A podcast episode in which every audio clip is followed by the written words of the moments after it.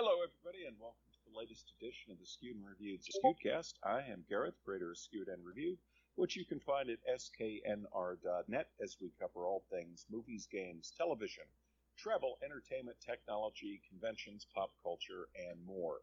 You can also catch us at BJ Shea's Geek Nation on KISW-FM, and we have a simulcast on our site.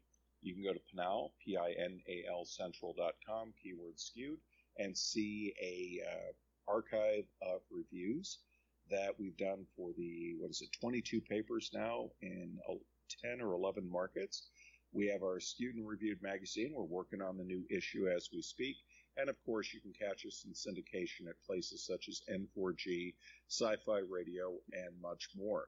And I am joined again with Justin and Michael. We've got a really interesting week. I have just got back a couple of days ago from California, where I covered the media night for Not Scary Farm, and went over and did a day at Disneyland. You can see video and pictures from that up on the site.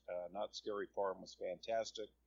Went through all the mazes, including the three brand new ones. Michael's going to go check it out this week, and he also has SeaWorld Hallow Scream to cover.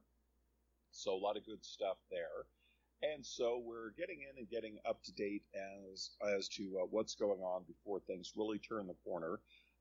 We've had some news in the entertainment industry, which is very good, and looks like things will slowly start inching back to normal. We've got Toy Fair, New York Comic Con coming up, so a lot of stuff.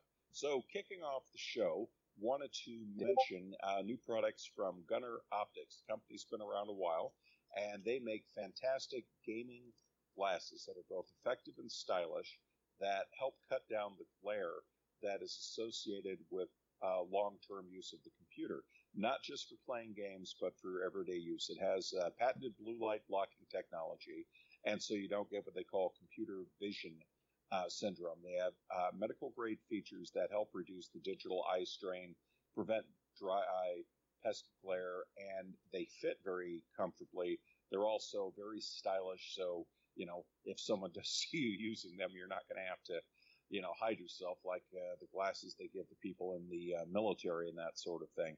And they've also reportedly, a recent study has told users that they can have a better quality sleep incorporating the glasses into their daily routine, as the blue light exposure before bedtime is known to disrupt circadian rhythms. So if you want to check them out, we are going to have them in our holiday gift guide. They have a huge lineup of very impressive glasses. I can tell you for some of the extended Call of Duty stuff, it comes in very, very handy, especially with some of the new things that are coming for Call of Duty that we'll talk about a bit later. You definitely want to check out Gunnar Optiks. So, gentlemen, we had a little bit of news happen yesterday, and that is that the Writers Guild of America and the TV and film studios have apparently reached a deal. They're dotting the I's, crossing the T's with the lawyers, and taking it to the rank and file. And the belief is that the writers will be getting back to work very soon, which we will first see the results from this with the return of talk shows. I was told as of last night when the announcement came down that staff members, and I want to be clear, not writers, like hairdressers, makeup artists, lighting, set directors, costumers, that sort of thing, were told that they can return to work. Some of them may be returning as early as tomorrow once the Yom Kippur holiday is over. And as soon as the writers can show up, many believe that we will see scripted talk shows returning as early as the first week of October, but definitely by the second week. So we'll start with you, Justin. What do you make of this? And are you surprised it got done now? It's good news. As to whether I'm surprised that it got done now, I don't think I'm really surprised in either direction. It had to end eventually. The longer it dragged out, I think the higher likelihood it was going to come to some sort of conclusion, just because I think pressure was mounting on both sides to come to some sort of agreement.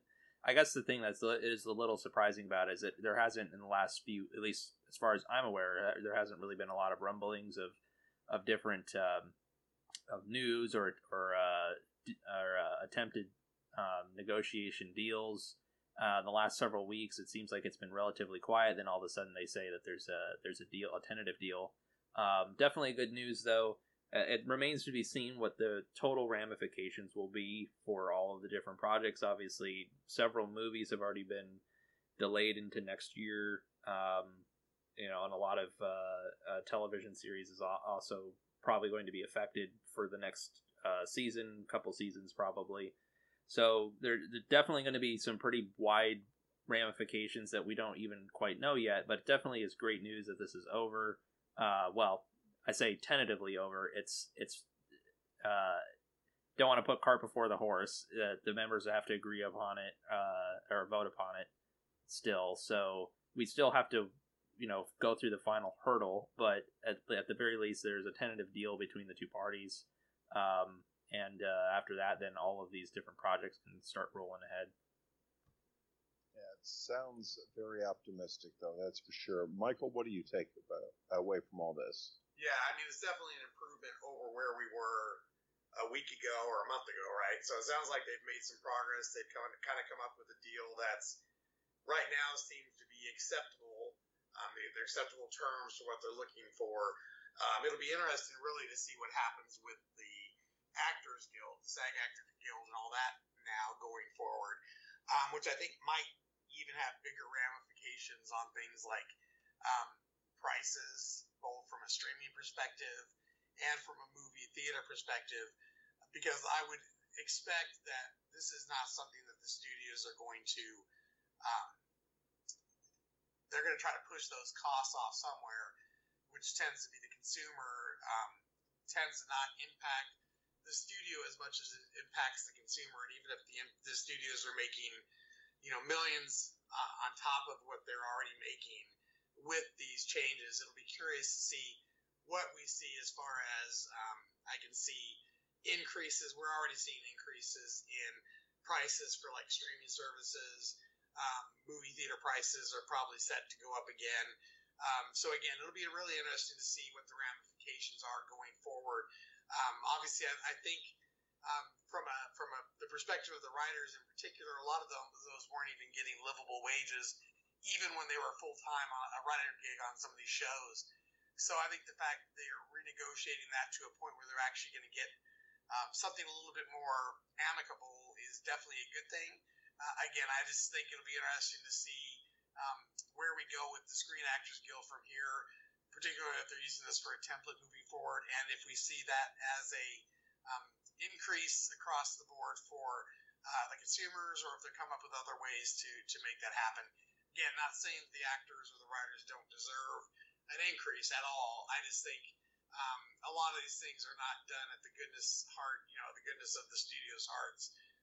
They're going to try to recoup some of these extra costs somehow, and I can see that being potentially two ways of them doing that. Yeah, it's interesting you mention that, because we've already heard rumblings of cost increases coming up for streaming services, and today we're getting news of cancellations again. Apparently, Starz has canceled 4 of its series, and the high-profile one was the Stephen Amell wrestling drama Heels is being canceled. They are not going to go ahead with Run the World and the TV film continuation Blind Spotting. They wrapped up both of their seasons. And it was interesting that apparently they had a series in development called The Venery of Samantha Bird. And the word is that it was much of the way through production before being paused by the strike. Apparently there were only 2 episodes left to shoot.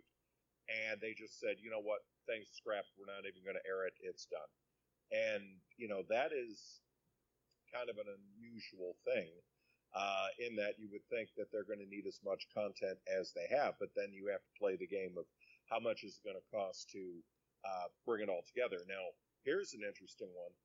No shocker, in the United States, Disney and Hulu are looking to combine the app into one service. So essentially, Hulu, as I understand it, would be like a category of Disney Plus, or vice versa, similar to like how they have National Geographic, that sort of thing. Well, not only are we getting that, we're getting a reported cost increase. And then on top of it, they are apparently removing a lot of shows from the service. And some of the shows that I've heard that are going to be going include L.A. McBeal, Arrested Development, Bob Newhart, and I'm just naming like high-profile ones here, Hill Street Blues, The Practice. You know, there are some other popular shows for a niche audience, stuff like that, like Son of Zorn and that sort of thing. The Masked Dancer, things like that. But what people are really surprised is some of the older things like Beverly Hills 90210, Seventh Heaven, The Hills, some of the Real World, RuPaul's Drag Race. Apparently all these are being removed. And this is all a cost-cutting measure. So, you know, it does lead to the question of you're removing shows to save money, you're canceling shows to save money, you're raising the prices. Definitely seems like, you know, they're trying to make up for the losses and pass on the expected cost increases. And I think it remains to be seen. I don't mind removal of content if it is content that is not drawing.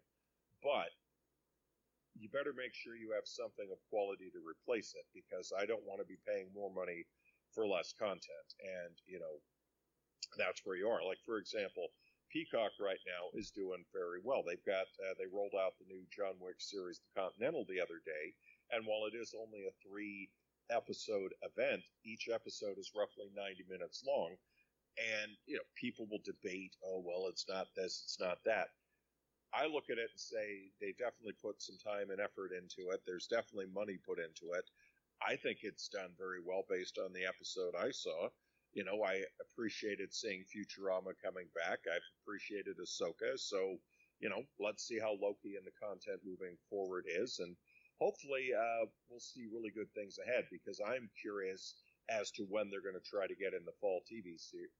I think they may just not even bother with November, December, because traditionally that's when they take a hiatus due to the holidays. And I wonder if they're just going to say, we're coming back late January, early February, and go from there.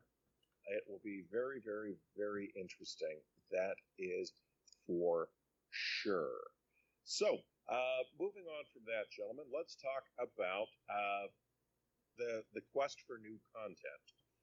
Obviously, the studios all want the next big thing. I heard this morning, believe it or not, there is a bidding war going on right now for the rights to the Halloween franchise. And apparently what has happened, as we all know, the very nice Danny McBride series recently wrapped up through Blumhouse and Universal. They don't have the rights to it anymore. They told their story.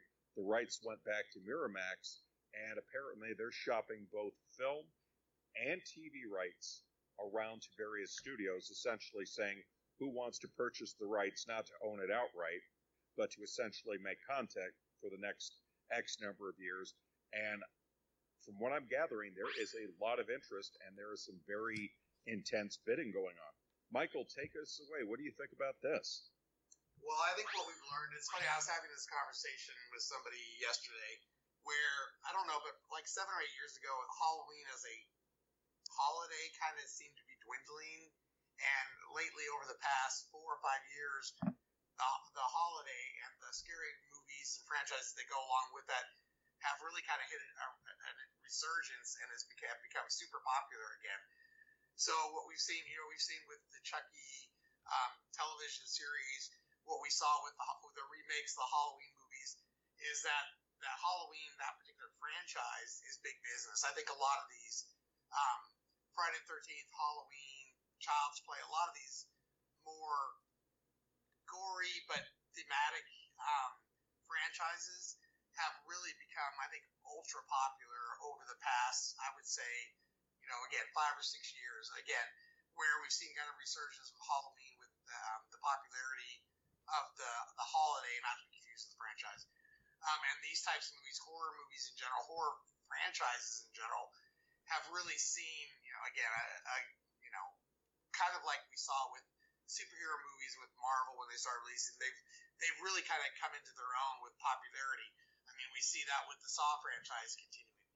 So I think it doesn't surprise me at all that there's a bidding war for such a historic brand as the Halloween brand, and particular even, you know, I like the recent trilogy. I thought they did a really good job with it. You know, and that some of those movies have been kind of hit or miss with the various tellings over the years. But I think now is a good time. I think now is an opportunity for them to shop around that as either a – they could do it as a streaming series, or they could do it as another feature-length film or trilogy of films, and I think they can pretty much get their money back. So I think right now is the for Miramax to be shopping the rights. I think it's the absolute perfect time to be doing that. I don't think there's any hint that the Halloween franchise and horror movies in general are slowing down. Again, even movies like, you know, we see Scream continuing to do well, those types of things. So if it's done well, if the Halloween movies are done well, they can even do offshoots. You know, and maybe they can only tell the retelling of the story so many times, but they can, like we saw with the latest trilogy, they can, you know, they continued that franchise and continued. I think did it well, but they could always do a retelling of it, or even an offshoot, utilizing some of the main character tropes, but even, you know, even doing maybe with side characters or something, kind of like Scream has done to keep things going. So yeah, I think they have every opportunity now to sell it, to shop it out, and I don't think a bidding war is unexpected right now. Justin, your take, please.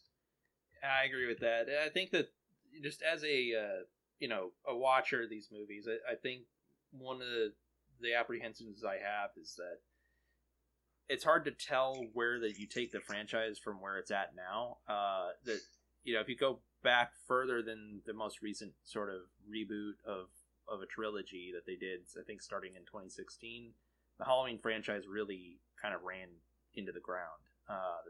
Many sequels. Bad sequels. Yeah, and they didn't do quite so well at the box office either. And for a long time, it was basically dead. There was a sort of a resurgence of trying to do, you know, a kind of a series of more harder horror, more like gory horror.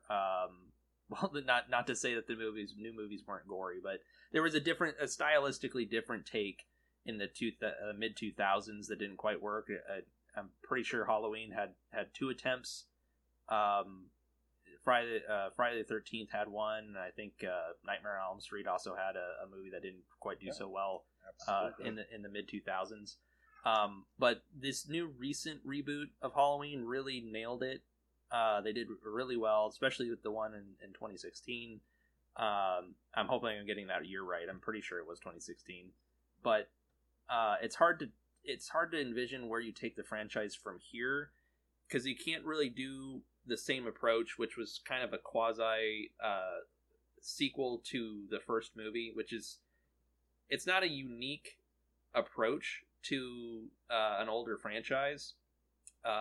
You know, even as far back as Superman Returns, I think was which Superman movie had Brandon Routh in it? That was a sequel to Superman Returns. That was Superman Returns, right? So it's not a unique approach. There has been a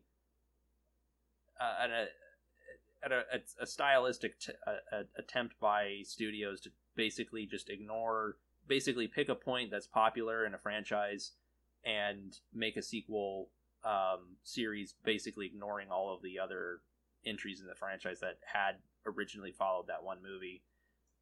I just don't see them doing that again. Well, I guess one thing that that my mind goes to is the original intention of the Halloween movies, which was supposed to be an anthology, where each movie was not exactly related to the last one.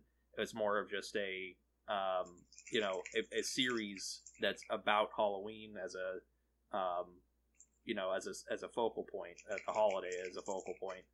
That becomes very difficult to do now because Michael Myers is so synonymous with Halloween the franchise, but I'm very curious to see what they do with it. Obviously, horror movies in general are doing well and continue to do well.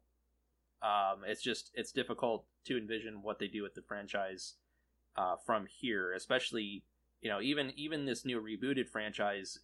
From my understanding, that the first movie was pretty much universally well received, and then it was a little more mixed going from there. But I'm curious to see what goes on, and obviously it does have a lot of potential. You know, the funny thing about it is, you were right. They were not as kind with a review standpoint from the third film especially. Bottom line, though, is horror films have never been darlings for the critic. You mentioned Saw 10. They're not screening that for the press. I'm disappointed in that, but they've already come out and said they've already got plans for the next film. I'm also realistic enough to remember, I remember going back and seeing the first film in Seattle where they had the director and the producer-writer, James and Lee, right there in the theater. We had a reception with them afterwards. They didn't screen another one for the press all the way through up until Spiral last year, which I remember very clearly was one of the first films that we were allowed to screen as press after the shutdown. And I remember there being like 8-10 of us in the theater, had to have our masks on, we had to be all spaced out, and we were just happy to be back watching a movie. So, you know, the thing about the horror films, as you mentioned, the recent Halloween films, not the new ones, did not meet expectations. But the bottom line is they made money, because the joy of horror films is that they are cheap to make. They generally do well, especially now with the streaming market. A lot of them are finding all kinds of new life and a bigger audience. And then you just look at this past few weeks. You have The Nun 2. Comes out, doesn't have a huge budget. Movie's made $204 million. Now, people will say, well, that's not that bit. You know, you have movies making $1 billion, $500 million, so on and so forth. But when your budget is $20-25 million or less, $204 million is a success. And then you're going to factor in pay-per-view, you're going to factor in home video release, you're going to factor in streaming. That's a tidy chunk of change. And they would be absolutely stupid not to say, okay, well, you know, we were going to wrap up the Conjuring series, but maybe we need to rethink this. And, of course, that always becomes the problem of, well, do we do a spinoff? Do we do a reboot? Whatever. But the bottom line is the money is still there. And, gentlemen, before we move on, I just got an email with breaking news from SAG-AFTRA. And as we're celebrating, there is still some negative news out there that needs to be addressed. It says SAG-AFTRA members have approved a video game strike authorization with a 98.32% yes vote. Essentially, they're authorizing the strike. This does not mean that they will go on strike, but nearly 35,000 members cast ballots representing roughly 27.5% of eligible voters. And this is going to be for the people who do voiceover work and motion capture, which usually go hand in hand for video games. So we've talked about that in the past. We don't need to go into it about what it may happen. I mean, for all we know, it may not happen. They may resolve the issue. But that was breaking news that just came down. I got an email from the PR firm representing SAG-AFTRA, and it came in as we were recording, so I felt we should update that before we move on, because up next, video games. But before that, I wanted to talk about The Office. We have been getting a lot of reports that the very successful and popular TV show The Office, which is streaming in the U.S. on Peacock, has gained an even larger following thanks to streaming.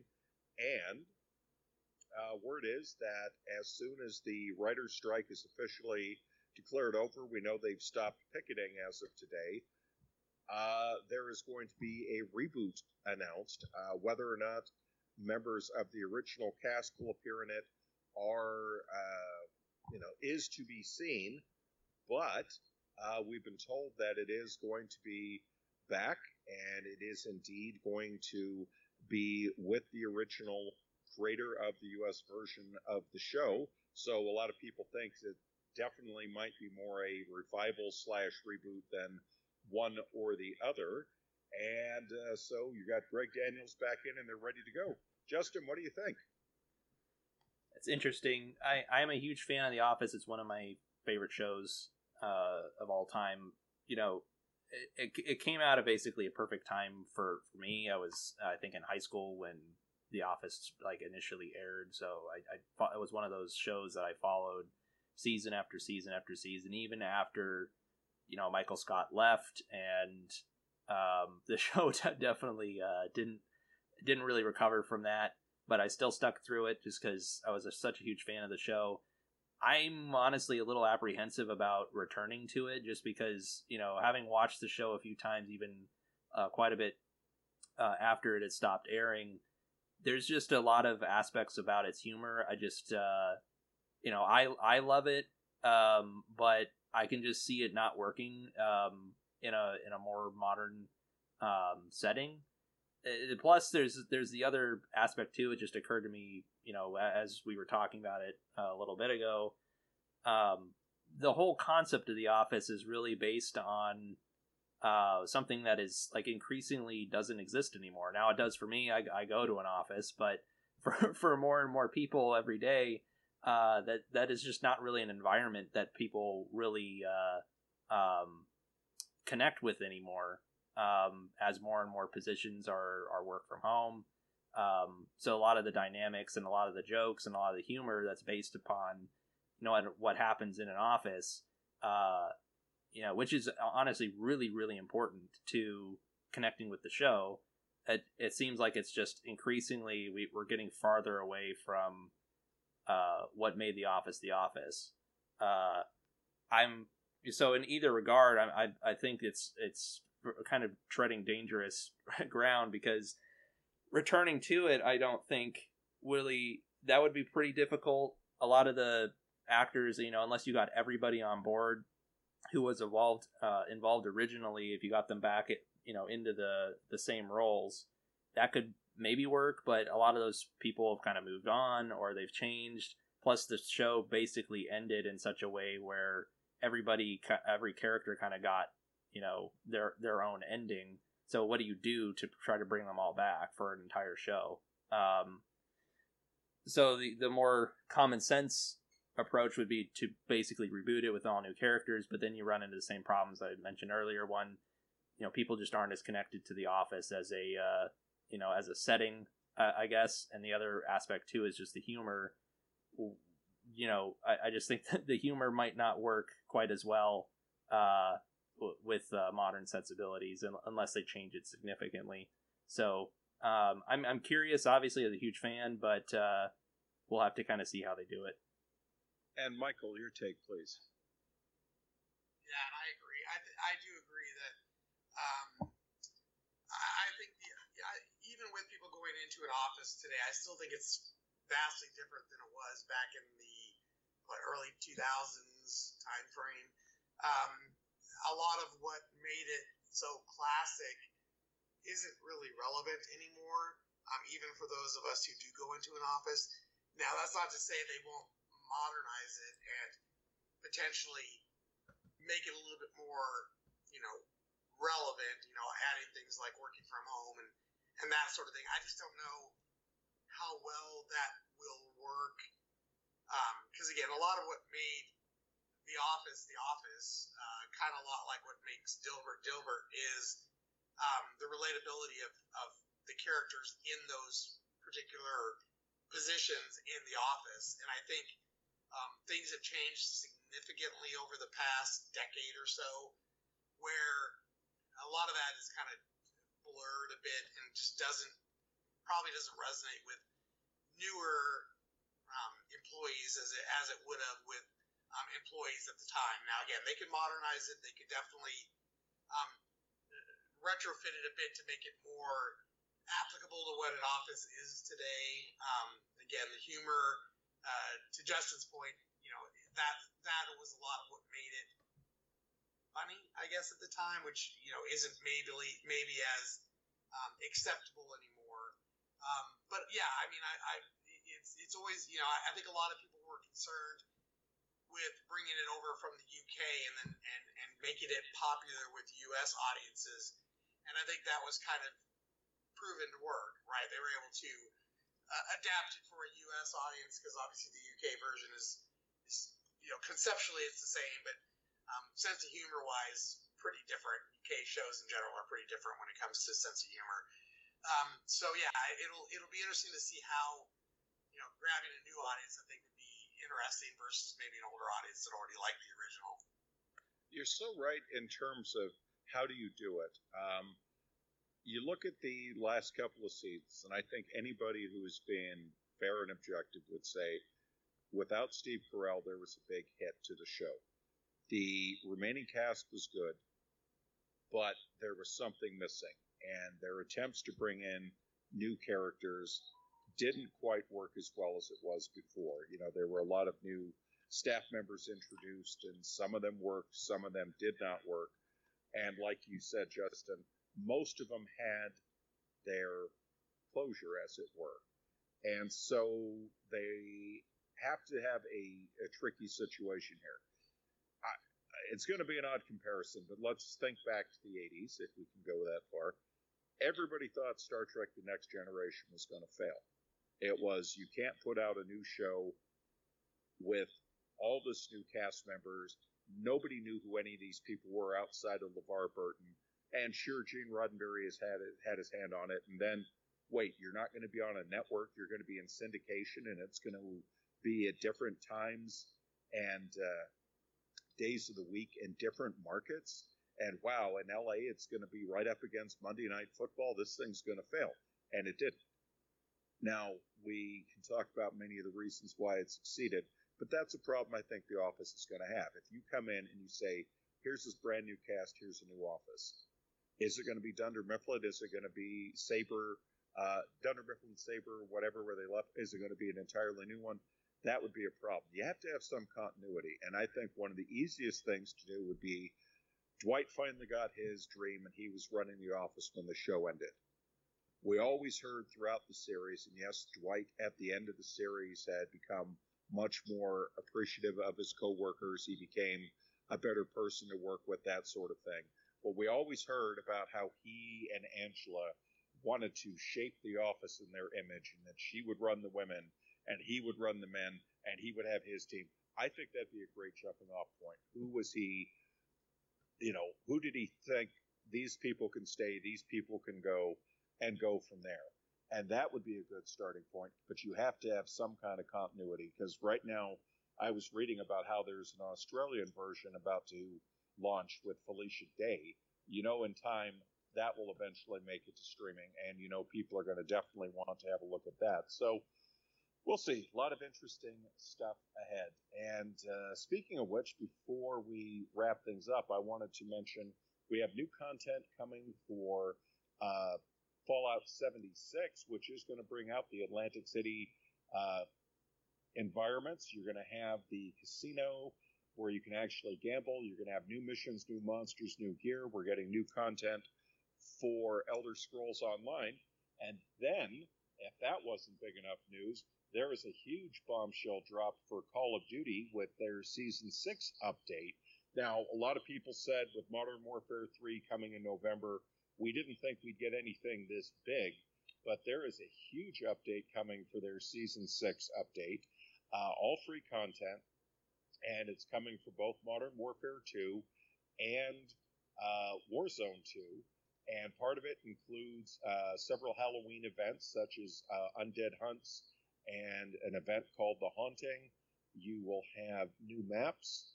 Some of them will come out at the start of the season. Some will come out at the midpoint of the season.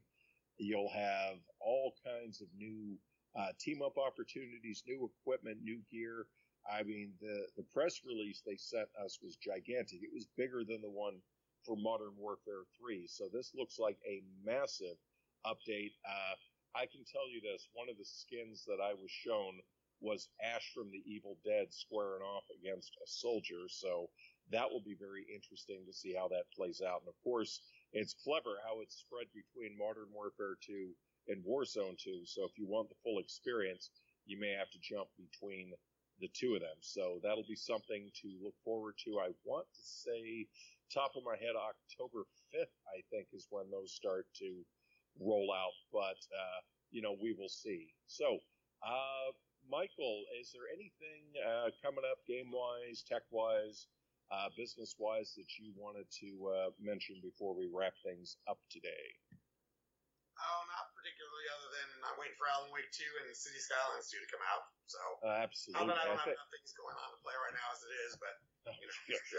No kidding. I keep getting all these codes being offered to me, and it's like, yeah, just as I have a little bit of time to get things caught up and do that, but hey, nice problem to have. Definitely a nice problem to have. Justin, wrap us up tonight. What do you have coming up on your schedule? Yeah, it's Alan Wake 2. I've been kind of diving into Cyberpunk with the new content. It's actually pretty good so far. And I'm really just looking forward to Alan Wake 2 right now. And like you guys said, it's just there's so much stuff out there right now. It's just really, really saturated with good games. That it is. And that's going to do it for us this week, folks. You have a very safe week ahead. We'll talk to you next week. And until then, take care.